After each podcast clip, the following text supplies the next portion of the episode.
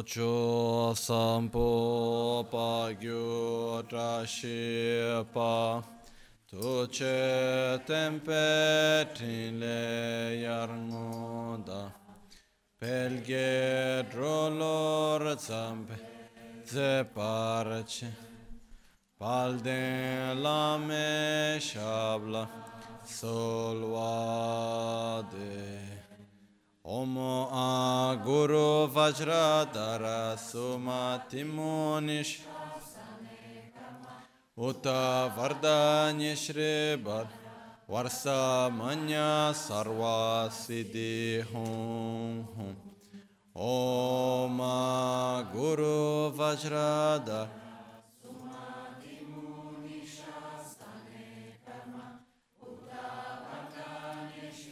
Vajra Varsa Manya Sarva Siddhi Hum Hum Om Guru Vajra Dara Sumati Munishasane Utta Vardanya Shri Vajra Varsa Manya Sarva Siddhi Hum Pakyuke Akodandagi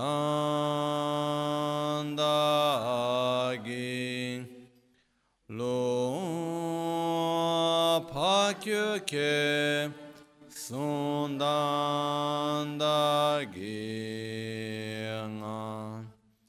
Pakyuke Tudandagi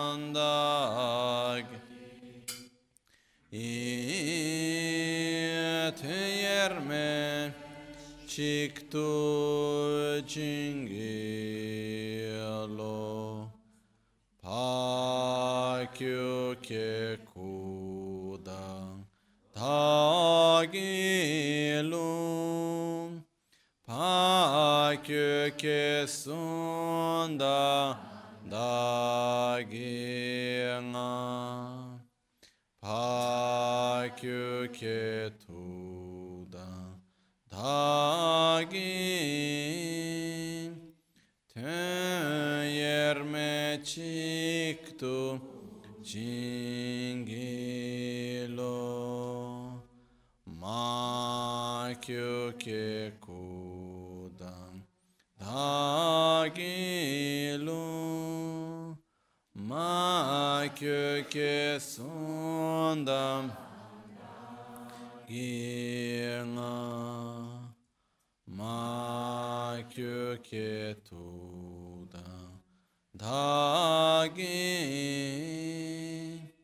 tön yermeçi jingi.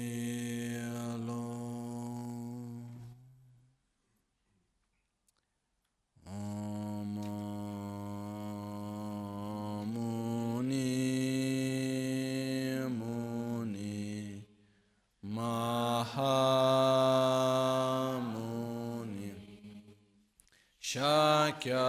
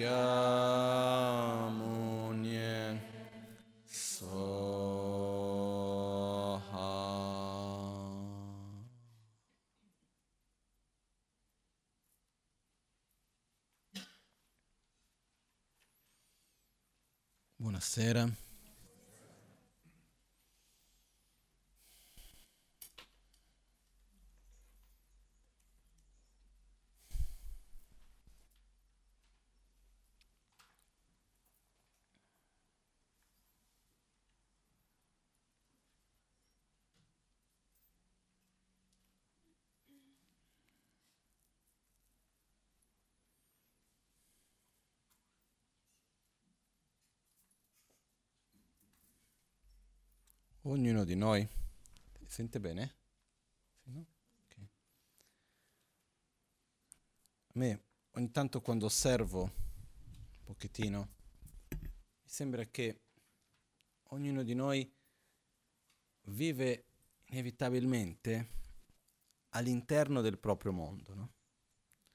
nel senso che abbiamo la nostra propria visione di mondo, abbiamo la nostra idea di come sia la realtà, ma più che di come sia la realtà,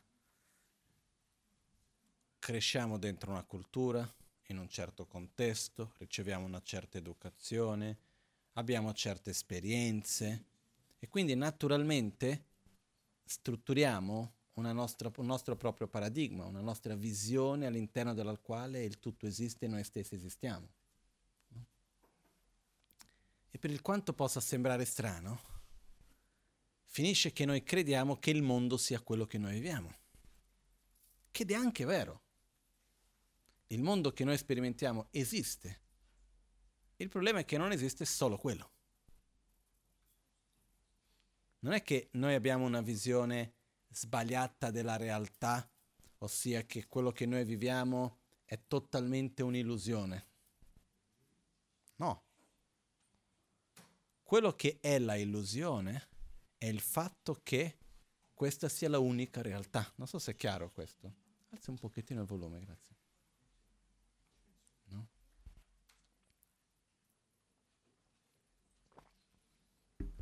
Perciò, ognuno di noi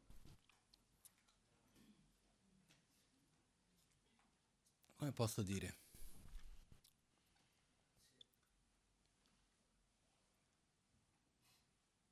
Sperimenta ogni momento, ogni situazione, ogni luogo tramite se stesso. E non c'è altra scelta, non è che possiamo dire no, io voglio sperimentare la realtà nuda e cruda, come è in se stessa, indipendentemente da me. Diventi un Buddha, non lo so. Uh, però non è possibile. Il fatto è che noi inevitabilmente quando vediamo qualunque cosa. No, se noi ci mettiamo a guardare questo fiore, a sentire questo suono, qualunque cosa sia, quando noi la vediamo, quando noi la sentiamo, quando noi la tocchiamo, inevitabilmente lo facciamo tramite noi stessi. Ok? Quello che succede però è che anche se è così, e credo che sia questa una cosa abbastanza chiara, no? Per dire che la realtà sia vissuta da ognuno di noi tramite noi stessi, sembra abbastanza evidente, non è che ci vuole nessuna grande scienza per arrivare a questo, giusto? È difficile dire di no. Ok. Però dal momento nel quale ognuno di noi sperimenta la realtà tramite se stesso, quello che succede è che l'esperienza della realtà di ognuno di noi è diversa.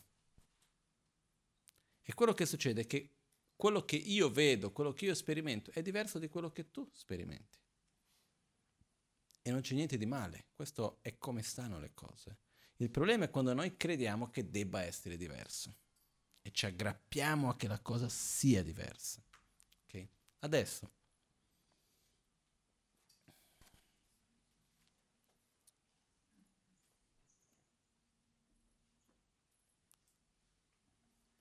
Mi ricordo una volta tempo fa, tanti, tanti anni fa in realtà, mi trovavo in India nel 95.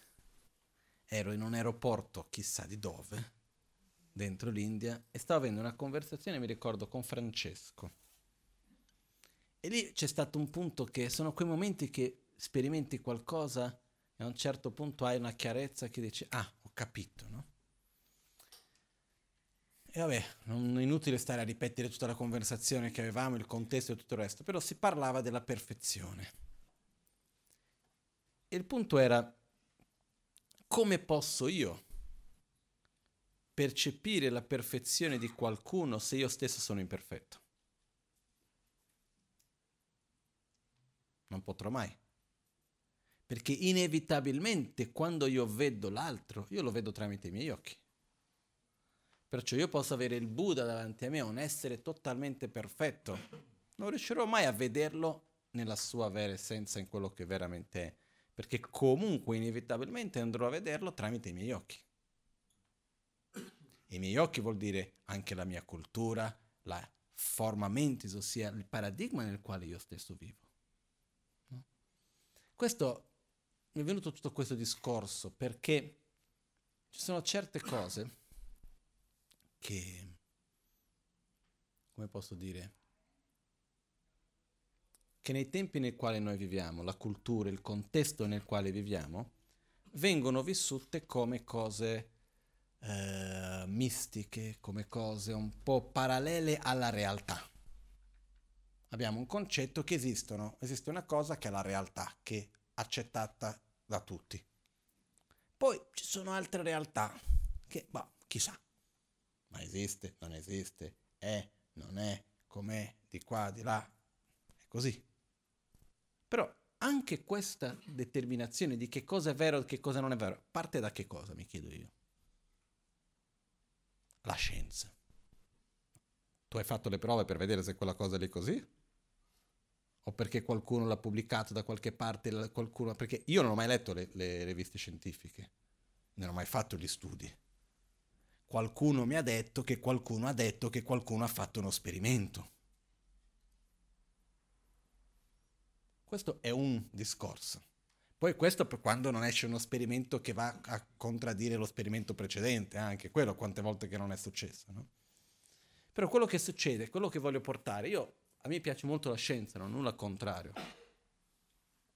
Però spesso la scienza viene vissuta come una sorta di una religione dogmatica anche lì. Spesso noi andiamo a dire la realtà è questa perché? Perché qualcuno me l'ha detto. Adesso io non ho mai avuto l'esperienza diretta, non ho mai avuto una ragione logica vera e propria per la quale lo posso dire, però io credo che questa sia la realtà. E noi viviamo oggi in dentro un concetto di realtà che non è così, come si può dire, però viene la parola italiana, non è anziano, non è così vecchio, è abbastanza nuovo in realtà. Se noi vediamo nella storia dell'umanità questa visione molto materialista, che sarebbe, viene principalmente me, questa visione di mondo meccanicista di Newton, no? questa visione che tutto quello che esiste è solo quello che possiamo vedere, toccare, in un modo molto solido in questo senso, è in realtà una cosa abbastanza nuova. No? Stavo riflettendo su questo, che parlavo qualche giorno fa con una persona che mi diceva che in Africa, era in, con una tribù dove si trovava, era normalissimo per loro il concetto della reincarnazione. Una cosa normale, no? E se noi andiamo ad osservare, per la gran maggioranza di tutte le, come si dice, le etnie, le culture, fino a un po' di tempo fa, mica tantissimo, era normale il concetto della reincarnazione. A un certo punto qualcuno ha detto non è così Però se noi andiamo ad analizzare e diciamo qual è la cosa giusta, c'è o non c'è? È una visione diversa. È un paradigma diverso, un modo diverso di vedere e di sperimentare la realtà. Però quello che accade è che se cambiamo il nostro punto di vista, se cambiamo il paradigma nel quale noi viviamo, se cambiamo gli occhiali per modo di dire, cambia la realtà che noi vediamo, il mondo cambia, il modo come noi lo viviamo e lo sperimentiamo. E noi inevitabilmente siamo estremamente influenzati dalla cultura, dal contesto sociale, dall'educazione e così via nel quale noi cresciamo e viviamo. E a me certe volte mi fa sorridere quando vedo che noi, come si può dire, della società più moderna, occidentale, però non è solo occidentale questa società moderna, ma chiamiamo occidentale, così viene chiamata spesso abbiamo una certa arroganza nel dire che il nostro modo di vedere la realtà è quello vero e gli altri sono un po' finti, un po' così.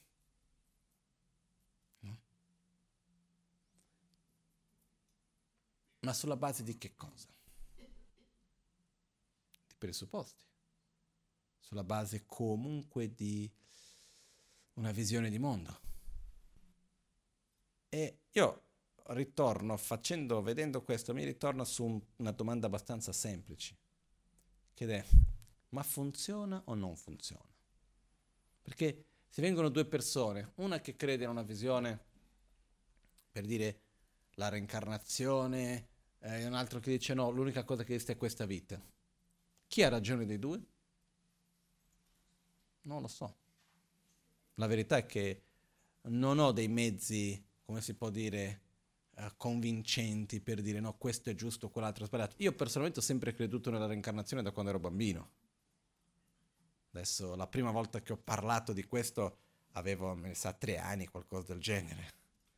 Mi, mi, mi, ricordo bene, è una delle memorie più chiare, come se l'ho già raccontato qualche volta, che ero andato al cimitero con mia madre.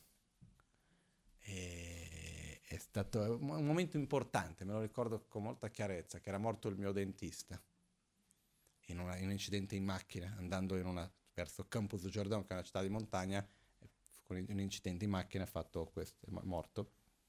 Mia madre mi ha dato la notizia che lui era morto e io avevo un ottimo rapporto con lui e sono rimasto male e mi ricordo che mia, il mio problema era dov'è lui adesso. La mia preoccupazione non è che non l'avrei più visto, ma era ma dove si trova lui? Ma sta bene, non sta bene, dov'è? E quando mi sono fatto questa domanda mia madre mi ha detto no, si trova al cimitero. Non sapeva bene cosa dire, sai. Lei viene da una famiglia protestante cristiana, mio padre da una famiglia ebrea e adesso cosa dico al figlio? Cosa è successo dopo la morte? Dove si trova? Lei stessa non è che era tanto sicura, quindi alla fine ha detto è in cimitero. E ha detto voglio andare. Ha detto va bene, però lui era a Campus Giordano, era lontano, ha detto andiamo a trovare mio nonno, mio bisnonno, suo nonno, nel cimitero a San Paolo. Ho detto va bene, arriviamo lì al cimitero, entriamo, c'è ancora le immagini abbastanza chiare. Uh, entriamo lì, mia sorella doveva ancora nascere, quindi avevo intorno ai tre anni, qualcosa del genere. Andiamo a vedere il cimitero e mi troviamo davanti alla tomba di mio bisnonno. E quando siamo lì, mia, io comincio a fare tutto un ragionamento e alla fine dico, guarda che roba strana, no? Oggi ci troviamo noi qui a guardare il nonno. Domani sarà il nonno qua a guardare noi lì. Poi dopo mi sono fissato con l'idea che dicevo a mia madre, Dio ci punisce. Mia madre dice no, Dio non punisce, sì, Dio punisce, sì, no, sì, no, sì, no. Sono sempre stato testardo sin da piccolo. Uh, e finché a un certo punto mia madre ha detto, va bene, se Dio punisce, in che modo? Ho detto, semplice. Ci fa nascere, vivere, morire, rinascere, vivere, morire, rinascere, vivere, morire. No? E, e comunque al di là di questo, per me la reincarnazione è sempre stato da sempre una cosa naturale, normale. Però anche se io ho questa convinzione mia, che ce l'ho e non posso dire su una base di qualcosa che riesco a convincere un altro, dire è così, seguendo la logica all'interno dei riferimenti che abbiamo noi.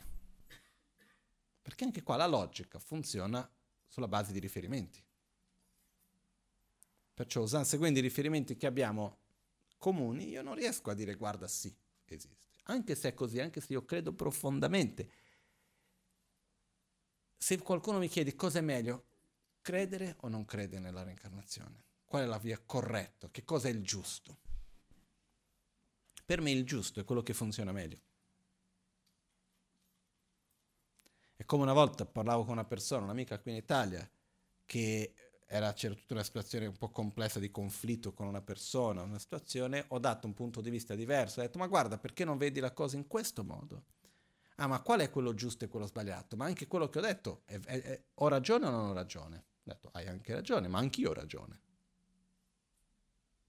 Il giusto e lo sbagliato spesso non è basato su che cosa esiste effettivamente e che cosa non esiste effettivamente. Che risultati mi porta uno o l'altro. Spesso tutti e due sono giusti. Certe volte non abbiamo la certezza per poter dire è così o è cos'ha.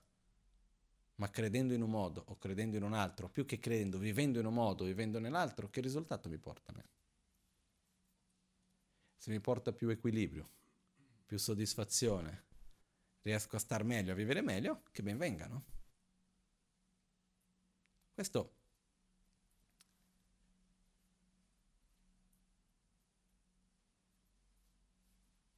perché, non lo so, oggi è un qualcosa che voglio dire che non riesco a trovare bene bene le parole. Però cercando di, di elaborarlo, aprirlo un po', ho già spiegato un po' di volte che la nostra mente è divisa, abbiamo due tipi di pensieri, due tipi, nella nostra mente due tipi di, come si può dire, aspetti della mente. C'è un aspetto della mente che è spontaneo, naturale, e c'è un aspetto della mente che è costruito. In tibetano si chiama Lenkye e Kundak. Lenkye vuol dire spontaneo e Kundak vuol dire imputato, creato. Perciò l'aspetto spontaneo della mente sono quegli aspetti che noi abbiamo che sono totalmente indipendenti dal contesto culturale e sociale. È la rabbia come sentimento, poi uno direziona la rabbia verso un modo o un altro, quello già entra in un contesto, però il sentimento di la rabbia va da una parte all'altra parte del mondo c'è. È l'attaccamento, è l'invidia, è la gelosia, è l'amore, è la generosità, è l'umiltà, è la saggezza, ci sono tanti aspetti che sono quegli aspetti spontanei, innati. E sono poi dopo quelli che il buddismo cerca di affrontare principalmente. Però sono quegli aspetti che sono indipendenti dal contesto culturale, dall'educazione che abbiamo ricevuto, da dove siamo cresciuti. Poi c'è un'altra parte della nostra mente, molto presente, che è una parte costruita, che è quella che dipende totalmente dal contesto culturale, dall'educazione, dalle informazioni che riceviamo, dalle esperienze che viviamo, eccetera, eccetera. No? Dove noi ci creiamo certi concetti, certe idee, certe visioni del mondo e rimaniamo abbastanza attaccati su queste. L'esempio classico che ho già detto tante volte è la storia del rosa e dell'azzurro. No? Per quale quale ragione il rosa è il colore delle bambine e l'azzurro è il colore dei bambini. No? Quando nasce un bambino, che colore si fa la cameretta del bambino piuttosto che se comprano i vestiti se è un bambino? Rosa o azzurro? Se è un bambino? Azzurro. Se è una bambina? Rosa. C'è lì il bambino di 5 anni che va a scuola, gli metti il vestito rosa? no. Può succedere che sono dei genitori che sono, del, così in Brasile, sono du contra, che, sono, che sono, vogliono fare le cose in modo alternativo, opposto alla normalità, magari fanno cosa, però di solito no. povero bambino, chissà che cosa gli diranno, come... No? E poi se noi chiediamo perché il rosa è il colore delle bambine e l'azzurro è il colore dei bambini? Se noi chiediamo in un modo spontaneo la risposta qual è? perché è così. Se noi andiamo a vedere la storia è pazzesco perché è un semplice fatto che nell'anno 1918 c'è stato dopo la rivoluzione industriale, quando hanno cominciato a avere i tessuti colorati a prezzo accessibile. Perché fino a quel punto che colore si vestivano i bambini? Bianco, grigio, beige. Era il colore del tessuto. Guarda, quando vedi i film antichi, eccetera, che colore erano i bambini? Tutti con quel beige lì e basta, non è che c'era il colore da bambino e il colore da bambina. Perché tanto erano tutti lo stesso, perché era molto costoso il tessuto. Vestirsi con i tessuti colorati era una cosa per i nobili, per i ricchi. No? Con la rivoluzione industriale è diventato accessibile i tessuti colorati. Però dovevano insegnare alla gente di dover creare delle necessità. Questa è una gran fregatura di questo nostro secolo, quel che sia. Abbiamo creato tante di quelle necessità che non sono vere. Una di quelle i vestiti colorati, per dire, no? Comunque, al di là di questo, si è dovuta creare la necessità. Con questo, che cosa è successo? È successo che dovevano insegnare colori per bambini, colori per bambine. 1918 hanno fatto la campagna pubblicitaria di marketing che diceva comprate i vestiti per le bambine azzurro e per i bambini rosa. Perché partevano dicendo che il rosa era un colore più forte e l'azzurro è un colore più dolce. Quindi per i maschi rosa, per le femmine azzurro. 1920, due anni dopo, la gente non era abituata a comprare i vestiti ogni sei mesi per i bambini, come oggi. Quindi cosa succedeva? Eh, continuavano a comprare una volta, tutti con azzurro e rosa, finito, non è che stavano lì a ricomprare. Però con la rivoluzione industriale hanno dovuto creare dei bisogni che non sono veri bisogni, quindi dobbiamo comprare di più per fare in modo che l'economia possa così andare avanti, per dire. Quindi cosa hanno fatto? Hanno cambiato idea. 1920 hanno fatto una nuova campagna di marketing nel quale hanno detto no, l'azzurro è per i maschi, il rosa per le femmine. Dal 1920 al 2016 siamo ancora lì. Ma la cosa pazzesca è che se qualcuno ci chiede perché, noi non lo sappiamo. Noi crediamo perché è così. E quando andiamo in una cultura diversa, dove tutti i bambini sono vestiti di rosa e le bambine sono vestiti di azzurro, che roba strana. O se vediamo un uomo vestito di rosa, magari qualcuno può pensare, ma c'è qualcosa che non va. Un uomo con la gona. Che strano. Perché? Semplicemente perché non l'hai mai visto. Tutto lì, eh, non è che sia. No? È che sia molto più confortevole. Eh? Su questo non si discute. Però questo è già un altro discorso, però almeno per me non esiste. Comunque, siamo fatti così, una volta che vediamo una cosa io non riesco a capire come un uomo si possa mettere un pantalone. È così confortevole mettersi la gonna, però questo è tutto un altro discorso, no? Però al di là di questo, io sono, è stato, questo lunedì ho messo un pantalone dopo 15 anni, che sono andato a cavallo con mia sorella e mia cugina. E dopo, non so, 15 anni, non mi ricordo che cosa più sconfortevole, non si può, no? Appena finito il cavallo mi sono subito tolto il pantalone perché non si poteva. Però quello che voglio dire è che il fatto è che noi abbiamo dei concetti che vengono portati da un aspetto culturale, da un aspetto di un'informazione che abbiamo sentito dire, da qualcuno che ha sentito dire, e la cosa più folle è che noi prendiamo quello come verità. inevitabilmente siamo influenzati dalla cultura e da tutto il resto nel quale noi viviamo, però dobbiamo semplicemente ricordarci che quello è una, un aspetto costruito della mente. Il colore se questo o quell'altro, il pantalone piuttosto che la gonna, qualunque, ci sono migliaia e migliaia e migliaia di altre cose, sono aspetti costruiti della nostra mente. Ce ne sono tantissimi. Quando noi riusciamo a capire che è qualcosa che è costruito, quello almeno per me dà una libertà enorme. Perché ok, io vedo così perché inevitabilmente sono influenzato da tutto quel contesto nel quale sono cresciuto, però è il risultato di questa influenza che io vedo in questo modo, che va anche bene, ma non è detto che per forza debba essere così. Una cosa che io, per fortuna mia, non ho avuto nella mia educazione più di tanto perché i miei genitori mi hanno sempre educato in un modo molto buono, poi sono cresciuto comunque in monastero dai 12 anni in poi, eccetera, eccetera, è il concetto del senso di colpa. Che devo dire che è abbastanza presente. questo senso di colpa nella quale c'è questo che è sbagliato, quello che non va e quindi abbiamo questo sentimento di peso addosso a se stesso perché io ho fatto questo piuttosto che quell'altro e questo senso di una sorta di vergogna con se stesso, un senso di colpa che è molto presente. Questo è un aspetto della mente costruito, non è una cosa spontanea. Quindi se è qualcosa di costruito vuol dire che posso costruire diverso anche, vuol dire che non è che per forza di cosa deve essere così. Non è che questa cosa qua è brutta e cattiva perché, in certi casi, perché qualcuno me l'ha detto. E chi te l'ha detto a lui? Chi ha detto a lui? Qualcun altro che l'ha detto. E così via andiamo fino ad arrivare chissà dove.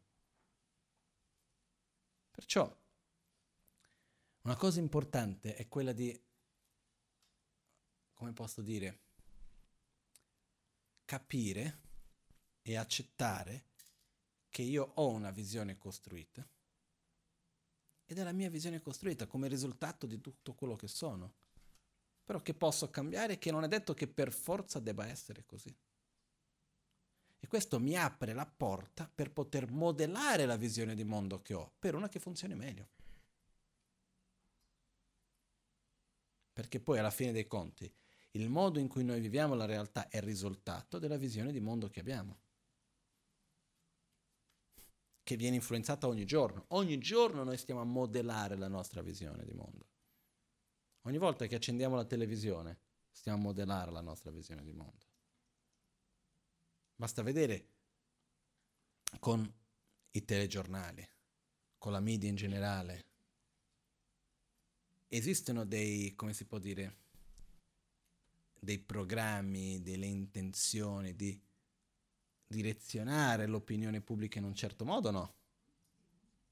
Esiste un'agenda, die- un'agenda dietro o no? Non so se dice così in italiano, sì, no? Eh? Una strategia. Esistono altri obiettivi, secondi fini, terzi fini dietro? O no? Chiaro che sì.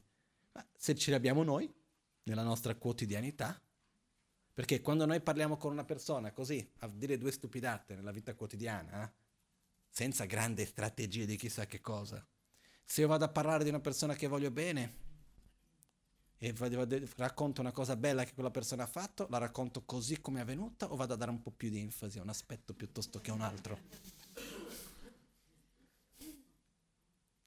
E se invece devo parlare di una persona che mi sta antipatica, la, la racconto così com'è o vado a dare un po' più di enfasi in un modo piuttosto che in un altro? Per fare in modo che a te che ti sto raccontando tu venga dalla mia parte, quindi anche tu abbia più avversione verso quella persona. Facciamo così, no? La media fa lo stesso. Eh? Non è che la media è cattiva, è il riflesso degli esseri umani. Però siamo fatti così. Perciò quello che succede è che noi siamo esseri influenzabili e siamo ogni giorno influenzati da migliaia di cose. Da tutto quello che vediamo, da tutto quello che ascoltiamo, da ogni luogo che andiamo, da ogni persona che incontriamo, da ogni pensiero che abbiamo addirittura siamo influenzati. Ed è qui l'importanza di scegliere in che modo vogliamo essere influenzati, cercare di scegliere anche la compagnia, l'informazione, che tipo di influenza voglio ricevere anch'io che non vuol dire che dobbiamo bloccarci a tutto, non voglio sentire questo, non voglio fare quell'altro, non è questo. Però sapere che siamo influenzabili, sulla base di questo anche stare un po' attenti. Per esempio, per me, quando nella media comincia a dare troppa enfasi su qualcosa, mi viene il dubbio. Dico, aspetta. E poi una cosa per me molto chiara, la verità si trova sempre tra le verità. Quando qualcuno vuole convincerti troppo di qualcosa è che c'è qualcosa dietro. Ma questo anche nella vita quotidiana. Eh? Quando viene una persona che, vo- che arriva e che ti vuole raccontare una cosa perché per forza di cose vuole farti capire e credere in qualcosa, perché? Perché stai mettendo tutto quello sforzo per raccontarmi quella cosa, no? C'è qualcosa dietro di solito, no? Quindi quando la media mette una grande enfasi su qualcosa, c'è qualcosa dietro. Io, io personalmente di solito ho un piede un po' indietro, dico aspetta un attimino, vediamo com'è. Perché la mia esperienza anche, vabbè, sulla media ho dato tante interviste in Brasile per esempio, sono state pochissime quelle che sono state fedeli alle mie parole, poi non è che sto parlando alla storia di chissà di che cosa, no?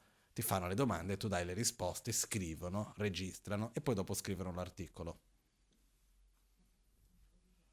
100% non ho mai visto però spesso mettono delle cose allucinanti, una cosa che non si inventano per fare, per fare la cosa più sensazionalismo piuttosto che qualunque altra cosa, succede spesso, quindi quando ho visto così mi ha detto figuriamoci il resto che c'è in giro, mica più posso fidare più di tanto. Ma sto dicendo tu questo solo per dire che noi siamo influenzati da tutto questo, costantemente. Perciò dobbiamo stare attenti qual è la visione di mondo che noi stessi vogliamo sviluppare. dove vogliamo aiutarci a direzionare la nostra persona, la nostra vita in questo senso, perché siamo influenzati. Perciò è importante scegliere consapevolmente di, come posso dire,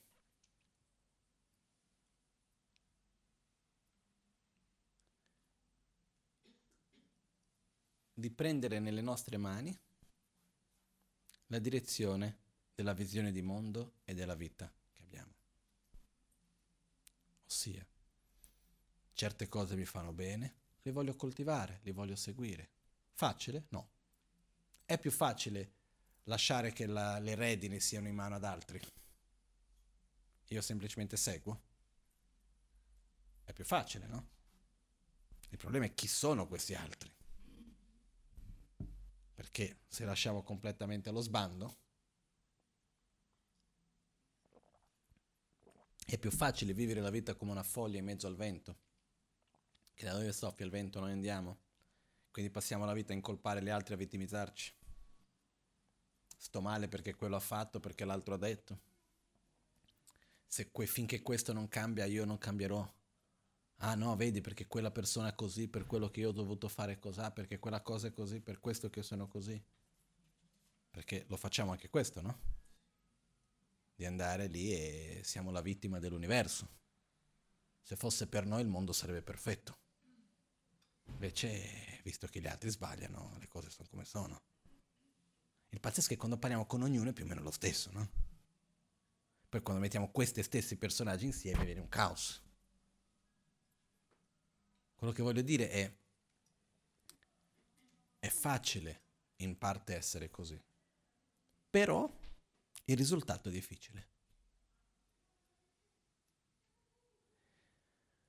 Io vedo che, io parlo per me stesso, ma vedo per tanti di noi, noi siamo alla partenza pigri, nel senso che mettere energia in qualcosa che non è la normalità, dove c'è bisogno di fare uno sforzo, uscire dalla nostra zona di conforto, non vogliamo.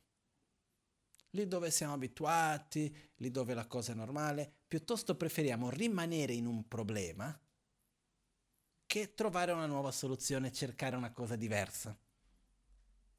No? Certe volte troviamo la nostra zona di conforto anche all'interno della nostra sofferenza. No?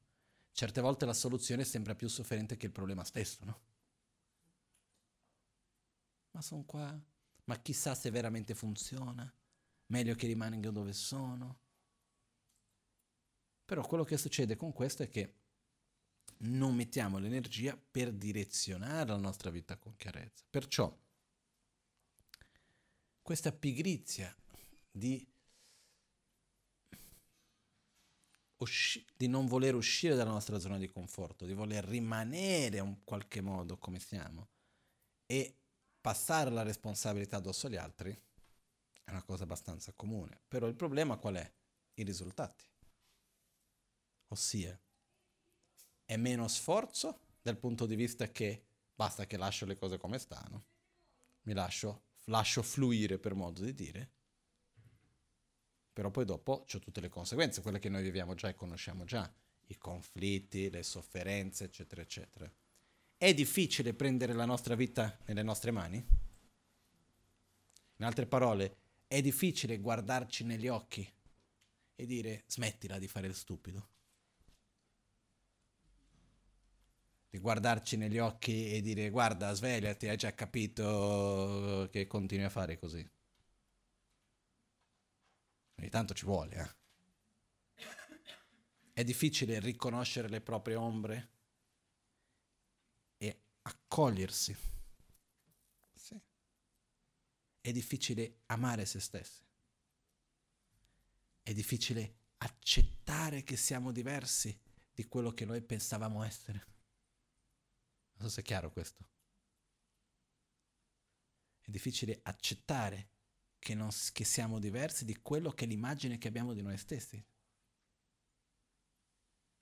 Tutto questo è difficile. È difficile avere un'attitudine che non ci viene spontanea e dare continuità a questa attitudine. È difficile. Però Queste sono difficoltà che portano a un risultato facile. Facile intendo dire piacevole. Perciò la domanda alla fine è, cosa vuoi? Vuoi alzarsi o vuoi sederti? No? In tibetano dici Alan Godda Madena Kubda. Che vuol dire se ti alzi sbatti la testa, se ti abbassi sbatti il sedere. Quindi la domanda è, vuoi sbattere la testa o vuoi sbattere il sedere? Perché quello che succede che cos'è?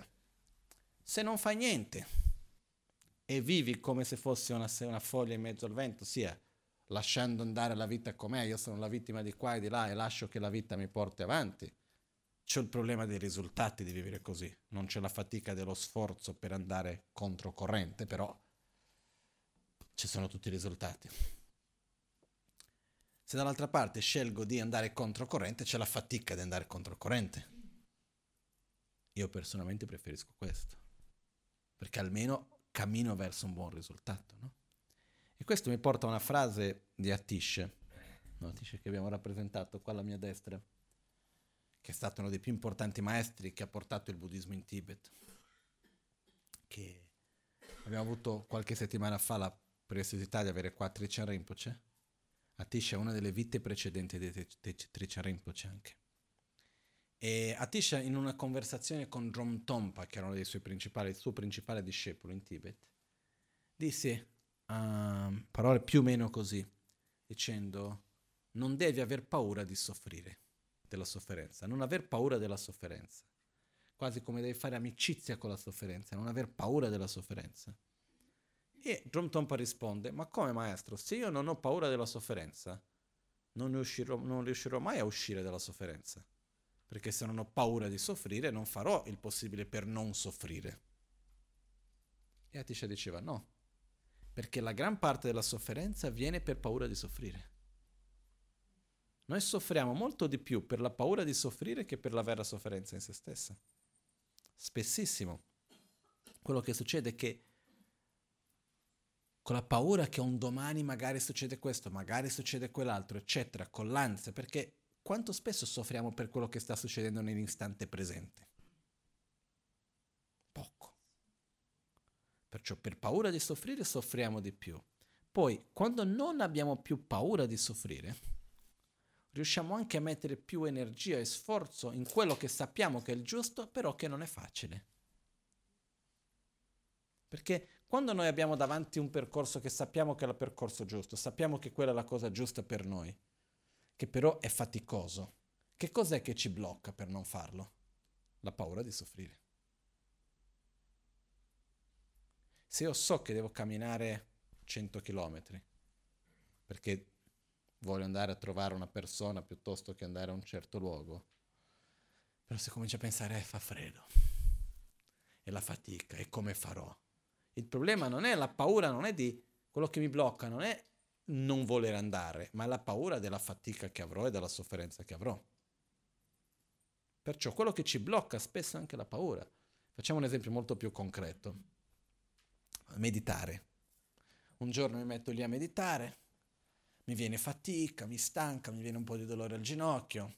Ok, settimana prossima, speriamo il giorno però dopo, però magari settimana dopo, chissà il mese dopo, penso, ah, devo meditare un'altra volta. Ah no, ma anche se dico devo meditare, c'è una parte della mente che dice ah ma non c'ho voglia di sentire dolore nella spalla, non c'ho voglia di avere la fatica di questo piuttosto che quell'altro. Facciamo un esempio banale anche, diverso, andiamo in un ristorante.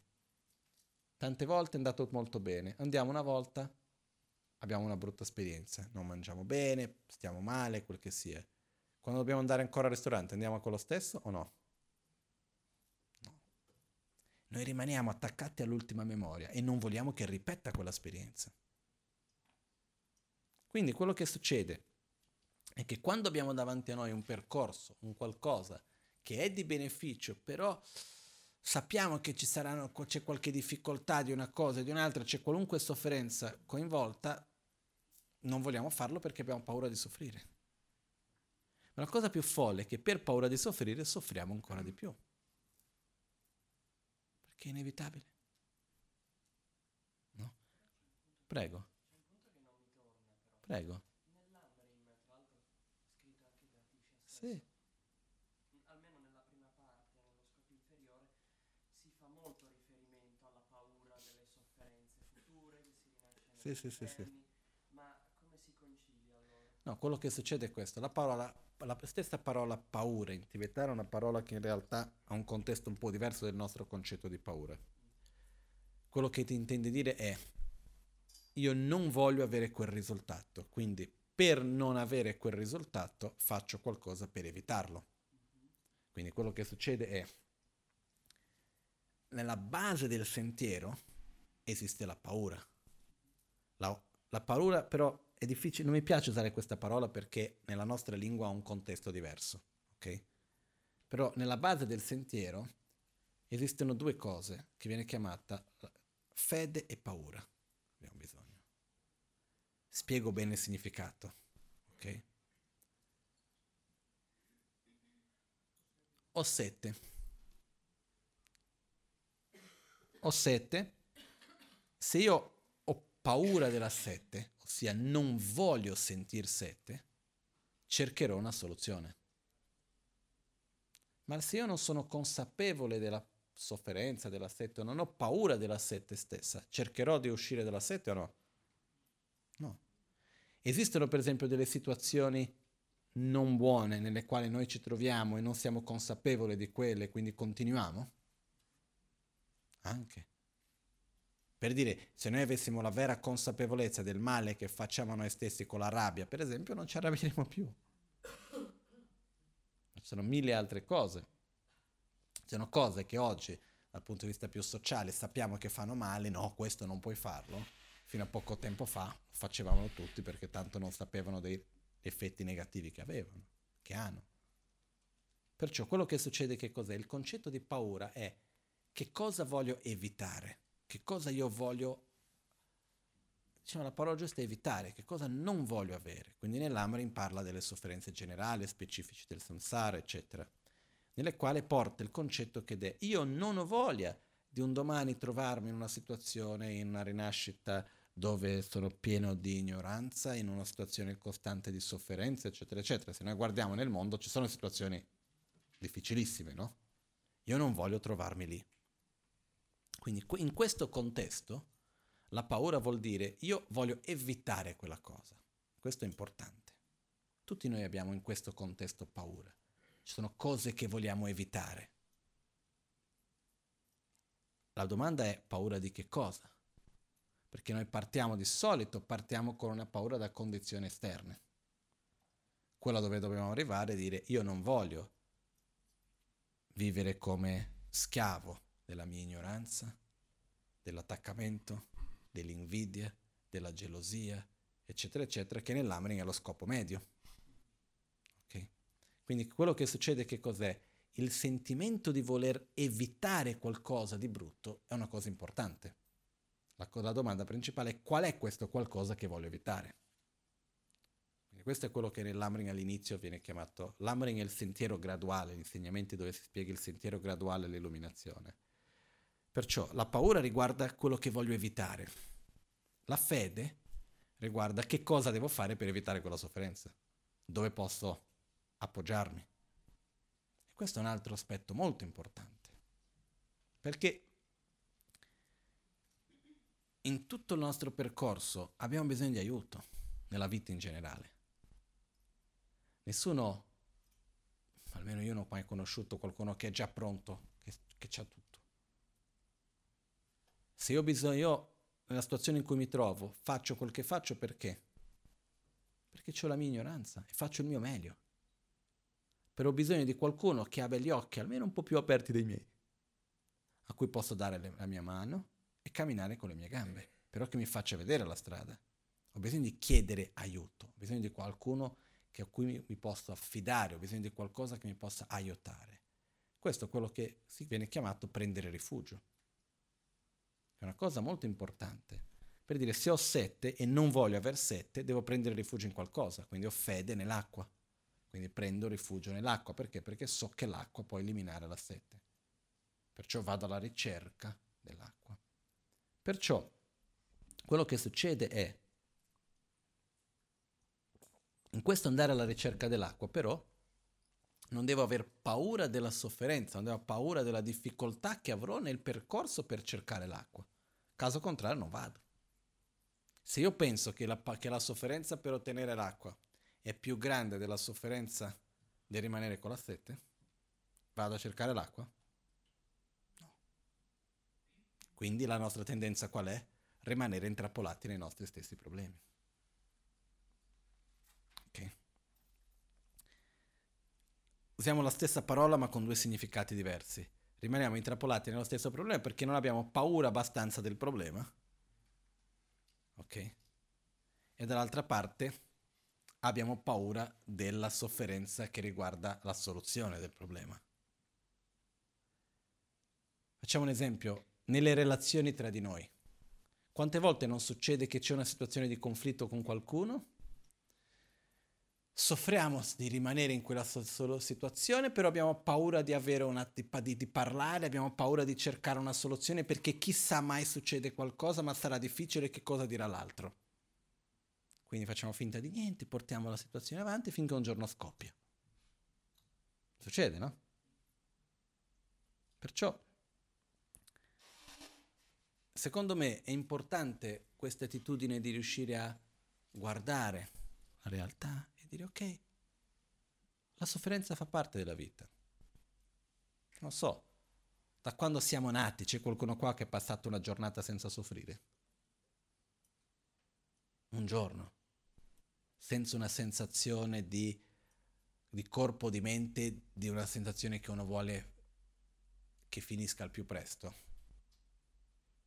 No? Dico, questo lunedì scorso ho fatto questa bellissima giornata con mia sorella, siamo andati in montagna a cavallo, bellissimo, non facevo questo non so, da vent'anni. È stata una giornata molto bella, c'è stata la sofferenza. Sì, una, una, qualcosa che fa male, fa freddo a un certo punto, c'è qualcosina da, da sempre, non è che anche se è una giornata bellissima, la sofferenza è presente nella vita. Io, io, almeno fino ad oggi non ho mai sperimentato una giornata perfetta dove non ci sia stato un minimo di sofferenza e guardate che ho avuto di bellissime giornate. No? La fatica fa parte nella vita. Io fin ad oggi non ho mai trovato nulla di riuscire a ottenere dei bei risultati anche interiori senza dover mettere lo sforzo. Mai visto. Lo sforzo con la costanza. Questo è essenziale. Lo sforzo vuol dire mettere energia in qualcosa che è difficile con gioia. Perché crediamo nell'obiettivo, crediamo nel processo, crediamo che è importante quello che stiamo facendo. E se ci sono difficoltà, ci sono difficoltà, li affronteremo senza problemi, senza farci grossi problemi. Tanto se non è da una parte che c'è il problema, è da un'altra. C'era un testo di Trichan Rinpoche nel quale lui anche, vita precedente, lui scrive con molta chiarezza e anche, anche addirittura un po', come posso dire, troppo chiaro, troppo diretto. Lui dice, è importante fare amicizia con la sofferenza. È importante non aver paura della sofferenza, fare amicizia con la sofferenza, quasi quasi volerli bene. Dice, ma come? In che senso? Nel senso di, quando arriviamo davanti alla sofferenza, affrontarla in un modo positivo. No? questo mi ricordo una volta, tempo fa, ero con un'amica che poi purtroppo è venuta a mancare, che aveva dei grossissimi dolori e quello che ho cercato di aiutarla, un po' quella cosa ha funzionato, ma quando ho parlato con lei, lei l'ha capito bene in quanto si trovava quello. Ha detto, la cosa che c'è da fare è fare amicizia col dolore, che non è facile. Uno pensa, ma come? Il dolore è una cosa che uno deve abbandonare, eliminare. Sì, fai tutto il possibile per eliminarlo, però quando c'è il dolore, più lo cerchi di allontanarlo, peggio diventa. Quando c'è il dolore e noi lo accettiamo, continuiamo a prendere i farmaci, le medicine, fare quello che sia, i trattamenti necessari per eliminare la malattia e fare tutto quello che dobbiamo fare. Però dal momento nel quale noi accettiamo il dolore, facciamo una sorta di amicizia col dolore, è un po' come una convivenza forzata. Quando abbiamo una convivenza forzata, per dire devo lavorare con questa persona che mi sta antipatico, a un certo punto è meglio andare d'accordo o è meglio continuare a litigare? Guarda, io preferirei non vederti. Veramente sarei molto contento se non dovessi mai più vederti in queste e le prossime vite. Però, visto che ci dobbiamo tutti i giorni stare 12 ore, 8 ore, quel che sia, a fianco uno dell'altro, almeno cerchiamo di andare d'accordo, no? Questo con la, col dolore è lo stesso.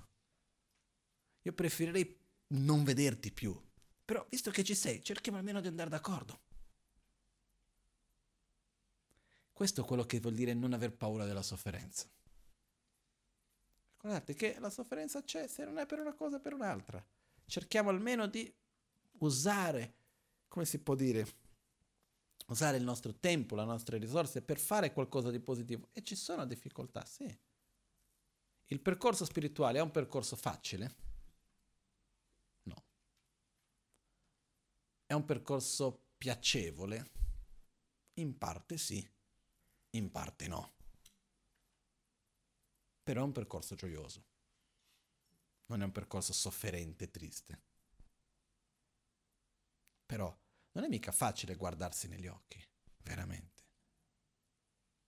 Vedere che cosa devo cambiare. Andare contro, eh, creare delle abitudini opposte a quelle che abbiamo di solito.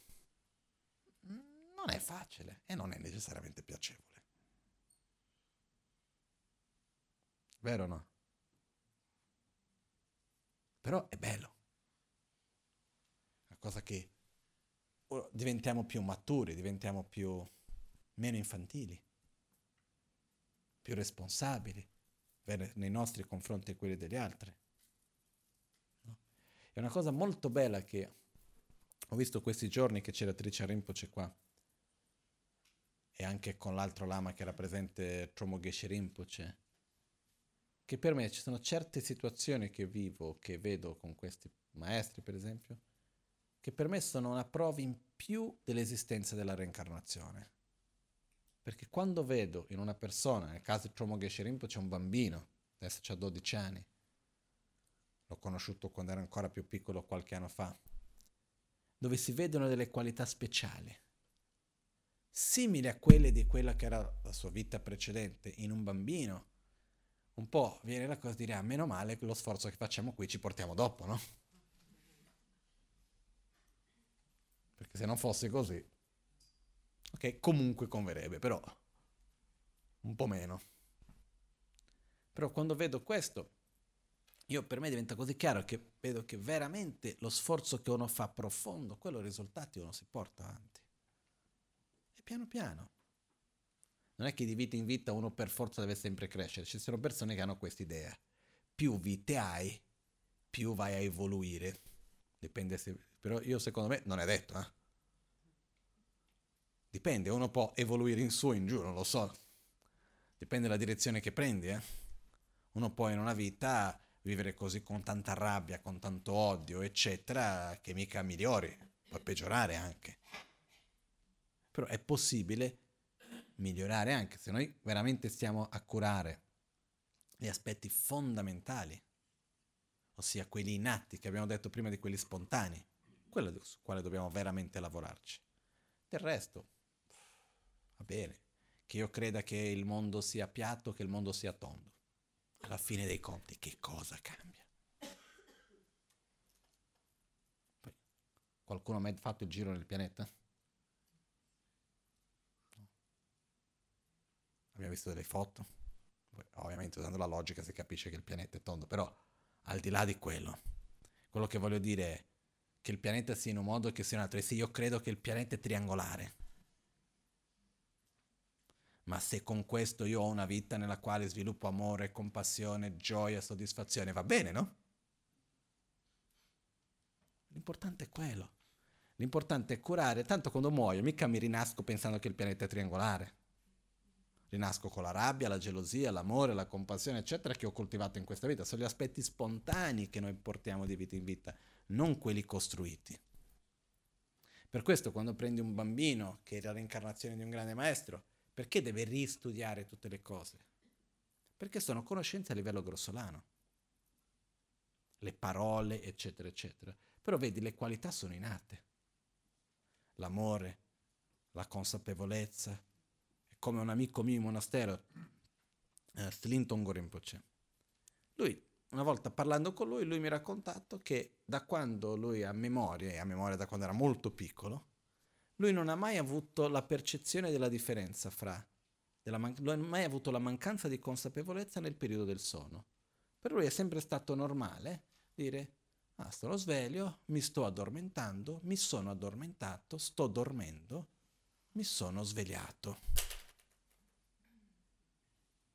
Stato a guardarlo, io sapevo quando ho parlato con lui che esistono delle, re- questo è un segno di altissime realizzazioni. No? Per lui era normale, lui pensava che questa fosse la normalità per tutti. Ha detto, non è proprio così. No? E lui era piccolo in monastero, una persona incredibile. E questo è un segno di qualità che uno si può portare di vita in vita. Questo che cosa vuol dire? Che ognuno di noi, lo sforzo che noi facciamo, dopo portiamo con noi i risultati, non è una cosa che finisce lì. Però c'è una cosa che è un fatto, la vita passa, no? Adesso, fra un po' è Natale. Ma veramente, ormai non lo so come, come fra qualche settimana avremo già i negozi con le cose di Natale. Quindi quello che succede, l'anno va veloce, la vita passa in fretta. Alla fine il lavoro che abbiamo fatto, come abbiamo fatto una cosa, la famiglia, una cosa, tutto, va, va tutto benissimo. Però noi continuiamo. Arriva un momento che questa vita finisce. E quando questa vita finisce, che cosa portiamo con noi?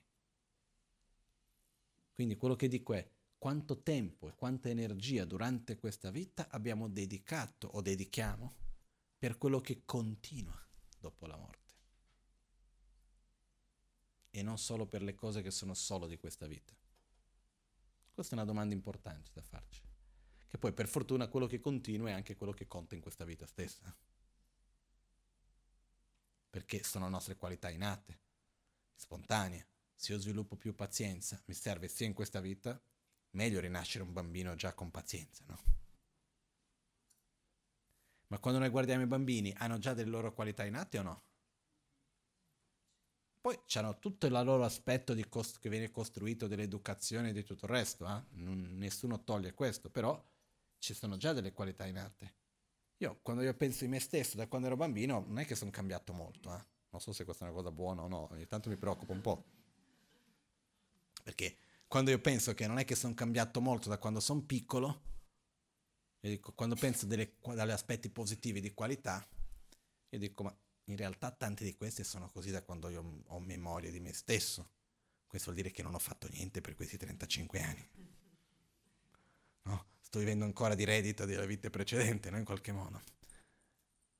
Però se noi vediamo quando un bambino nasce, nasce già con le sue qualità e ognuno per ognuno di noi ci sono delle cose che sono profonde in noi, sin da quando abbiamo in memoria in questa vita. Perciò, quanta energia, quanto tempo io dedico per ciò che continua,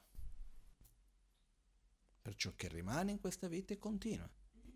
Perché i problemi, sì, va bene, ho fatto questa cosa, una cosa va bene, l'altra cosa va male, poi arriva la fine della vita mi sono sposato, non mi sono sposato, ho divorziato, non ho divorziato, il lavoro è andato in questo, il lavoro è andato in quello, ho fatto questo, ho fatto quell'altro, tutto questo è relativo. La cosa importante è tutte queste esperienze che noi facciamo durante la vita, in che modo vanno a modellare la nostra mente. Non so se è chiaro questo. Faccio un'esperienza, prima, prima o poi quell'esperienza finisce e quello che rimane sono io e gli altri. In che modo quell'esperienza mi ha modellato? Le azioni che ho compiuto, che, cosa ho dato per il mondo, che cosa ho fatto con quello. Questa è la cosa più importante. Non so se è chiaro questo, no? Perciò diventa importante per noi prendere rifugio nella nostra quotidianità prendere rifugio, come posso dire, nella nostra propria pratica spirituale quotidiana. Perché, come diceva Buddha, Dani dagi gönyayin, dani dagi chiavyayin, dani dagi gönyayin, dani dagi trayayin. Buddha dice, io sono il mio proprio protettore, io sono il mio proprio rifugio, però io sono anche il mio proprio nemico. Perciò, quello che succede è, dove vado a mettere l'energia? È lì che avrò dei risultati. Dobbiamo prendere cura delle cose di questa vita o no? Sì. Abbiamo un corpo, dobbiamo prendere cura di questo corpo. Abbiamo dei rapporti umani, dobbiamo coltivarli abbiamo delle responsabilità, li dobbiamo mantenere, dobbiamo pagare le nostre le bollette, dobbiamo lavorare, non è che possiamo arrivare a fine mese, viene arrivo all'Ene e le dico prego per voi. No? Alla fine dei conti viviamo in questo mondo che c'è uno scambio materiale, quindi io devo dare mio tempo, la mia conoscenza e la mia energia per avere un ritorno, quindi nella forma di uno stipendio, quel che sia, per poi dopo poter pagare le mie cose. Quindi questa è una cosa normale che va fatto tutto bene. Non, niente contro, io non sto mai dicendo a nessuno dobbiamo abbandonare tutte le cose di questa vita, lasciate tutto, andiamo tutti in un eremo da qualche parte. Non è quello. Abbiamo delle responsabilità come famiglia che dobbiamo mantenere, abbiamo da prendere cura del corpo, prendere cura della famiglia, prendere cura del lavoro, fare tutto questo va bene, questo si fa già, ognuno fa il meglio all'interno di questo. Però, insieme con questo, è molto importante prendere cura di ciò che continua, creare delle nostre abitudini, avere, dedicare una parte del nostro tempo, una parte della nostra energia con consapevolezza per le nostre abitudini. Amore, compassione, equilibrio, soddisfazione. Per esempio, noi spesso pensiamo che la soddisfazione sia il risultato di ottenere tutto quello che vogliamo. Quando avrò quel che voglio sarò soddisfatto. Ma non è così. La soddisfazione è una realizzazione interiore che va al di là di quello che noi abbiamo, no? Ed è molto importante. Perciò volevo solo toccare questo punto, che uno dei più importanti rifugi che noi abbiamo è la nostra propria pratica.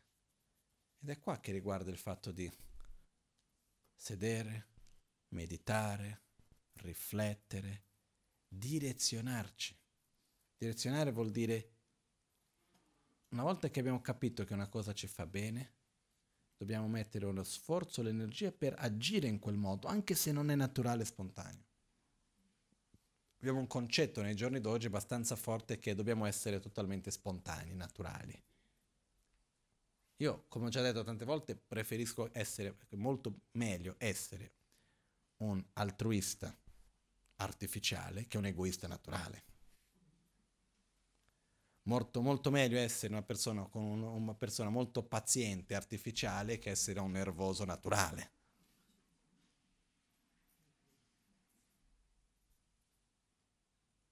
Perché? Dobbiamo domare noi stessi, dobbiamo direzionarci, dobbiamo allenarci, perché se lasciamo tutto nel più grande spontaneità non credo che la cosa vada così bene. Eh? Perciò fa parte questo direzionare noi stessi. E questa è la pratica, questo va fatto ogni giorno. Poi ci sono delle tecniche che ci aiutano, dalla meditazione alla recitazione dei mantra e tante altre cose, che hanno bisogno di una loro trasmissione, che abbiamo ricevuto qua diverse volte, quindi questo anche è, è molto bello avere questo strumento da poter usare, però dopo lo dobbiamo usare, perché se no è come ricevere una bella macchina e non usarla mai. La macchina serve per andare da una parte all'altra, non per tenerla in garage, no? come imparare la medicina. A che cosa serve studiare medicina? A mettere il diploma? Ho studiato medicina? O per aiutare le persone a guarire? Aiutare le persone a guarire. Quindi la conoscenza diventa utile dal momento nel quale viene applicata. Caso contrario sono solo parole e concetti. Quindi anche quello che noi impariamo, quello che noi riceviamo. È importantissimo avere questa consapevolezza di applicarlo nella nostra quotidianità, cominciando dalle piccole cose ogni giorno. Questo è il più importante, il modo in cui parliamo a ogni persona, la consapevolezza che abbiamo da quello che c'è intorno a noi. il rispetto che abbiamo uno verso l'altro. Per esempio, accettare l'impermanenza. Dov'è che dobbiamo applicare gli insegnamenti sull'impermanenza? È bello no? dire no, secondo la filosofia buddista tutto è impermanente. No, tutto è impermanente, che i buddisti dicono meno, è così. No? A me anche se adesso viene Buddha e dice non è impermanente, mm, provamelo perché ormai mi hai provato che sì, adesso devi provare il contrario. Però il fatto è, anche se io dico no, tutto è impermanente perché i fenomeni sono interdipendenti, dipendono da mille cose molto belle, però nella vita di tutti i giorni, quando avviene un cambiamento, quando meglio, quando percepisco un cambiamento, perché la, parola, la frase quando avviene un cambiamento è già sbagliata in se stessa, perché il cambiamento avviene in ogni istante. Però quando percepisco un cambiamento, devo ricordarmi, questa è la natura delle cose è impermanente così come sono anch'io e va bene così. Cerchiamo di usarlo in un modo positivo, di cogliere che, qual è l'opportunità che mi sorge in questo momento. Certe volte c'è un'attitudine che io personalmente non ho mai capita, poi è un problema mio questo. Stare a soffrire quando qualcosa bello finisce. Perché devo soffrire quando qualcosa di bello finisce? Mm, non riesco ad arrivarci. Perché? Se qualcosa di bello finisce, devo rigioire che c'è stato. Non soffrire che è finito. Perché tanto finire finisce la sua natura, dal momento che comincia prima o poi finisce. Quando comincia una bella giornata finisce che c'è una bella giornata. Che bello che ho avuto questa bella giornata, non che so piangere perché adesso il sole è calato. è la normalità. Quindi quando qualcuno vi dice, ah no, guarda perché quello, quando era bello quel periodo, quella cosa, che bello che hai avuto un periodo bello che oggi puoi dire che bello che c'è stato, rigioiamo di quello. Questo momento non c'è, ma c'è stato, che bello, no? Peggio se non ci fosse stato e adesso eri lì, non ci fosse né adesso né prima, no? Però anche questo di qualcosa c'è stato, è impermanente, quello che comincia finisce. Sto vivendo un bel momento adesso io lo voglio godere al meglio quello che ho nel momento presente. Ah, ma prima o poi finisce, ovviamente. Che poi c'è un'attitudine folle, eh? È quando uno non vuole fare l'esperienza per paura di soffrire quando finisce. Quindi è la doppia sofferenza. Ha la sofferenza di non avere l'esperienza, per dire l'acqua. Mi piace moltissimo l'acqua, però mi soffro molto quando l'acqua finisce. Quindi meglio non berla, perché così non soffro quando finisce, però soffro perché non la bevo. Non so se è chiaro questo. Certe volte mi chiedo se siamo sani mentalmente. Perché quello che succede è, se una cosa mi piace, io so già che prima o poi finisce, no? Ma io la bevo, me la godo al massimo che posso, quando finisce, che bello che c'è stato. Ma ci vuole molto. Certe volte mi chiedo. Quando vedo certe attitudini che abbiamo questo genere, veramente mi dà la sensazione che noi stessi non ci permettiamo essere felici. No? È come se, non so se viene in italiano la parola boicottare, si dice in italiano, come se stessimo a boicottare la nostra propria felicità c'è un bel momento, prima che finisca stiamo già soffrendo perché fra un po' finirà. Questa è una cosa che io non ho mai capito più di tanto. Non so, andiamo a fare una bella vacanza insieme. Siamo due o tre persone che ci vogliamo bene, ci troviamo in un bel posto, stiamo bene insieme. Ci troviamo, ah che bello che siamo qua, godiamoci. Quando sta arrivando gli ultimi giorni, ah, ma domani non ci saremo più, e come sarà? Ci potremo solo rivedere fra un anno, e come di qua, e come di là. Dico, siamo qui se è così bello essere insieme, se volete lamentarvi che finisce, aspettate che finisce. Perché succede, io ho già visto questo, una settimana. All'inizio un po' così, poi uno comincia il momento più bello, gli ultimi due giorni è la sofferenza che sta per finire. Però è una, è una fetta grossa due giorni di una settimana. Perché non aspetta che finisce dopo, vabbè, vuoi piangere, piange dopo, però già prima cominci, no? E se dispiace che è finito è perché c'è stato qualcosa di bello. Quindi che bello che c'è stato. Ma perché soffriamo? Perché noi non vogliamo accettare l'impermanenza. Quello. Quindi anche qua dobbiamo applicare la conoscenza nella quotidianità. Uno dei modi è questo. C'è qualcosa di bello, mentre c'è lo godo al massimo. Quando finisce, che bello che c'è stato. E andiamo avanti per le prossime cose. Un concetto semplice, no? Applicato fa un'enorme differenza. Perciò quello che volevo solo concludere è è molto importante prendere tutte le conoscenze che abbiamo, le esperienze che facciamo e cercare di applicarle nella nostra quotidianità. È anche, non voglio dire più o meno importante, però è tanto importante quanto può essere quello di fare la meditazione tutti i giorni, quello che sia di recitare le preghiere, tutto questo, ha ognuno, ogni cosa ha la sua importanza e la sua funzione, il suo valore. Però è molto importante prendere gli insegnamenti, quello che noi abbiamo capito, compreso e, tra virgolette, in un modo un po' artificiale, applicarlo nella nostra quotidianità, nelle esperienze che noi viviamo. È in qualche modo una vita, come si può dire, un po' più pesante? Sì. No. C'è chi può dire io ero più felice quando non sapevo ah no, vabbè, ho i miei dubbi, sinceramente parlando. Però quello che succede è che nel momento nel quale io ho la consapevolezza e metto uno sforzo per questo, esiste un certo peso che può venire insieme, però deve venire insieme con la leggerezza della gioia che viene della propria crescita, di essere più maturi, di avere più chiarezza, di avere la certezza con se stessi di star camminando in una buona direzione. Questo fa tutta la differenza. Perché se no, vabbè, se andiamo a vivere in un modo totalmente... Uh, oggi non mi vengono le parole in italiano, inconsequente? No.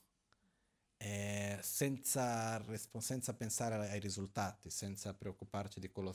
quello no è, è portoghese, inconsequenti. No. No. Eh, magari non esiste in italiano, quindi è inutile che stiamo qua a lungo. Vuol dire, un ri- risulta- una conseguenza, esiste la parola conseguenza? Cos'è una conseguenza? È il risultato di qualcosa, no? Vivere in, modo, vivere in un modo dove uno non ha consapevolezza delle conseguenze. Ok? È una parola in portoghese che è vivere in modo inconsequente. Ok? Avete capito comunque, no? Se vogliamo vivere in questo modo lo possiamo fare. Faccio, non mi importa di quale sia il risultato. Vivo, non mi importa quale sia il risultato. Vado avanti così. Però dopo mi becco i risultati. Non è che non me li becco. Perciò, se invece vogliamo vivere in un modo nel quale siamo consapevoli delle conseguenze delle nostre proprie azioni, a questo punto c'è uno sforzo in più, sì. C'è uno sforzo di vedere le nostre azioni, vedere i nostri pensieri, vedere i nostri comportamenti, è chiaro. Ci sono dei momenti nei quali diciamo, ma che sto qua a rompermi le scatole, che non posso fare questo, che devo fare quello in quell'altro modo, che devo cambiare la mia attitudine di qua e di là. Non sarebbe più facile semplicemente rilassarmi e lasciare che tutto vada come vada? Sì? Per un po'. A breve termine sì, a medio-lungo termine no. Quindi io dico queste cose per aiutarci a ricordare di dover applicare nella vita quotidiana, perché esiste un grande pericolo, e con questo concludo, di una cosa che in tibetano si chiama Chötrek. Uh, Papun Karimpo ce la spiega nel seguente modo, dice, immaginate un contenitore di cuoio dove in Tibet si usava per mettere il burro. Quindi questo contenitore di cuoio dove si mette il burro, il burro rimane lì per un periodo abbastanza lungo. Quando toglie il burro dal contenitore di cuoio, e mette del nuovo burro dentro, è diventato impermeabile il cuoio, non assorbe più il grasso. Ok? Perché è rimasto in contatto con quel grasso lì per così tanto tempo, ha assorbito il grasso, se tu togli il burro completamente e metti del nuovo burro non lo assorbe più. L'esempio di questo è quando noi siamo in contatto per tanto tempo con una realtà, dopo di un po' diventiamo insensibili a quella stessa realtà e non riusciamo più ad assorbirla. Dobbiamo stare attenti che questo non avvenga con il Dharma. Ossia, quando facciamo le preghiere, quando ascoltiamo gli insegnamenti, quando facciamo una meditazione, non deve essere una cosa che va in automatico. No? Addirittura in monastero c'è un detto che a me non mi piace, però passa bene l'idea. Quando una cosa è fatta male, nel senso fatto così in modo automatico, senza pensarci troppo, dice, ah, hai fatto quel lavoro, quel lavoro l'hai fatto Joe Pencher. Non so se di solito in altre comunità si usa questo termine, però in monastero si usa questo termine, in tibetano che è Jola Pencher. Ah, questo è un lavoro Jola Pencher. Una persona ha fatto una cosa fatta male? Ah, lui l'ha fatto il lavoro Jola Pencher. Jola Pencher letteralmente vuol dire per il beneficio di tutti gli esseri. Perché c'è la preghiera Sangye Chedan So che c'è Namla Genjo Bardo Dani che c'è Daghe Jinsu Ki Personam Ki Jola Pencher Sangye Jobarsho. Che noi stiamo sempre a dire per il beneficio di tutti gli esseri, per il beneficio di tutti gli esseri, però uno non ci pensa neanche. Quindi si è preso questo esempio, addirittura è diventato un modo di dire, qualcuno ha inventato questa cosa e poi è no? diventato una slang, come si dice, una, non è, come si dice in italiano slang? Un gergo, è diventato un gergo per dire quando una cosa viene fatta male ti dice è fatto per il beneficio di tutti, tutti gli esseri. Questo in realtà da dove nasce? Nasce dal fatto che uno sviluppa questo cosiddetto Chöcek, che è questo stato nel quale uno non assorbe più il significato, perché io quando dico per il beneficio di tutti gli esseri dovrei sentirlo, dovrebbe aprire il mio cuore.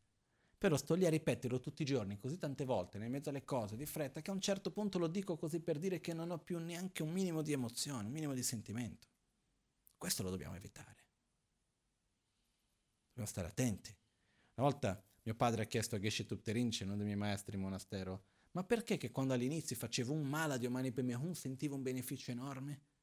E adesso che faccio tantissimi mantra non sento niente. E ha detto, ah, perché quando facevi all'inizio stavi lì, Omani Pemehun, Omani Pemehun, Omani Pemehun. Adesso fai Omani Pemehun, Omani Pemehun, Omani Pemehun, Omani Pemehun, Omani Pemehun, Omani Pemehun, Omani Pemehun, Omani Pemehun, Omani Pemehun, Omani Pemehun, pensando a mille altre cose. È chiaro che c'è una differenza, no? Quindi quello che succede è, è possibile che con il tempo noi ci mettiamo nella categoria io sono buddista e quindi mi basta questo. Non devo praticare, basta che faccia parte della categoria, mi sento già a posto, no? Mi sento a posto con me stesso perché sono buddista, metto delle immagini un po' strane a casa, uso dei gerghi un po' dei termini un po' strani durante la vita quotidiana, Uh, vado in giro un po' con il mala, che faccio i mantra no, non importa, però c'ho il mala, ogni tanto faccio un po' di mantra che mi rilassano, eccetera, e sono a posto con me stesso. Poi passano vent'anni e dico il buddismo non funziona. Essere buddista come far parte del gruppo buddista non funziona. Mettere in pratica gli insegnamenti funziona come? È chiara la differenza, no? Perciò dobbiamo stare attenti a non lasciare che questo accada. Noi dobbiamo costantemente osservare noi stessi, analizzare i nostri comportamenti, direzionare le nostre attitudini. Questo è importante. Non è facile, no. Però è molto bello perché ci porta a un livello di maturità molto maggiore. Ok? Per chi c'è stato dal Bagnano, c'è stato un testo che è un libretto che abbiamo pubblicato sui vari testi dell'addestramento mentale. E c'è uno di questi testi che si chiama Lojon Kyukmen, che è l'addestramento mentale come la medicina per vomitare il cancro dello stomaco. È chiamato il titolo. Ed è un testo scritto da Penchen Losang Gyaltsen, che è uno dei più importanti maestri che c'è stato in Tibet. È un testo di autocritica. C'è, di, c'è la traduzione in italiano, è fortissimo, per quello è proibito per i minori di 18 anni. Uh, però è molto bello, è bello perché è un maestro così importante, che ha così tanta esperienza, che si fa la sua auto, propria autocritica. E questo è importante anche, osservarci, essere compass- compassionevoli e amorevoli con noi stessi, però allo stesso tempo essere sinceri e chiari anche, no? Dire quello che è giusto è giusto, quello che è sbagliato è sbagliato, e quindi devo anche saper direzionarmi con amore verso me stesso, però questo è importante, ok? Basta parlare per oggi. Oh, sono arrivato al punto che volevo. Adesso ci sediamo per meditare un po' insieme.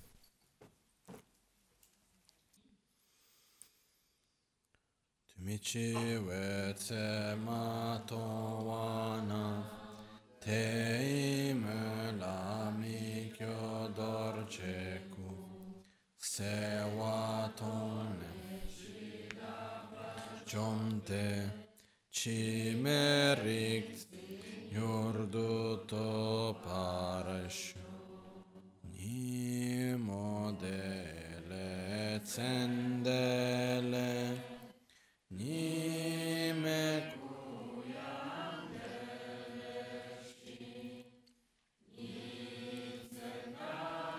Actu delekpe concho sum ki jingilo concho sum ki ngo drup so concho sum ki ta shi sho all'alba o al tramonto di notte o durante il giorno possono i tre gioielli concederci le loro benedizioni possono aiutarci ad ottenere tutte le realizzazioni e cospargere il sentiero della nostra vita con molti segni di buon auspicio.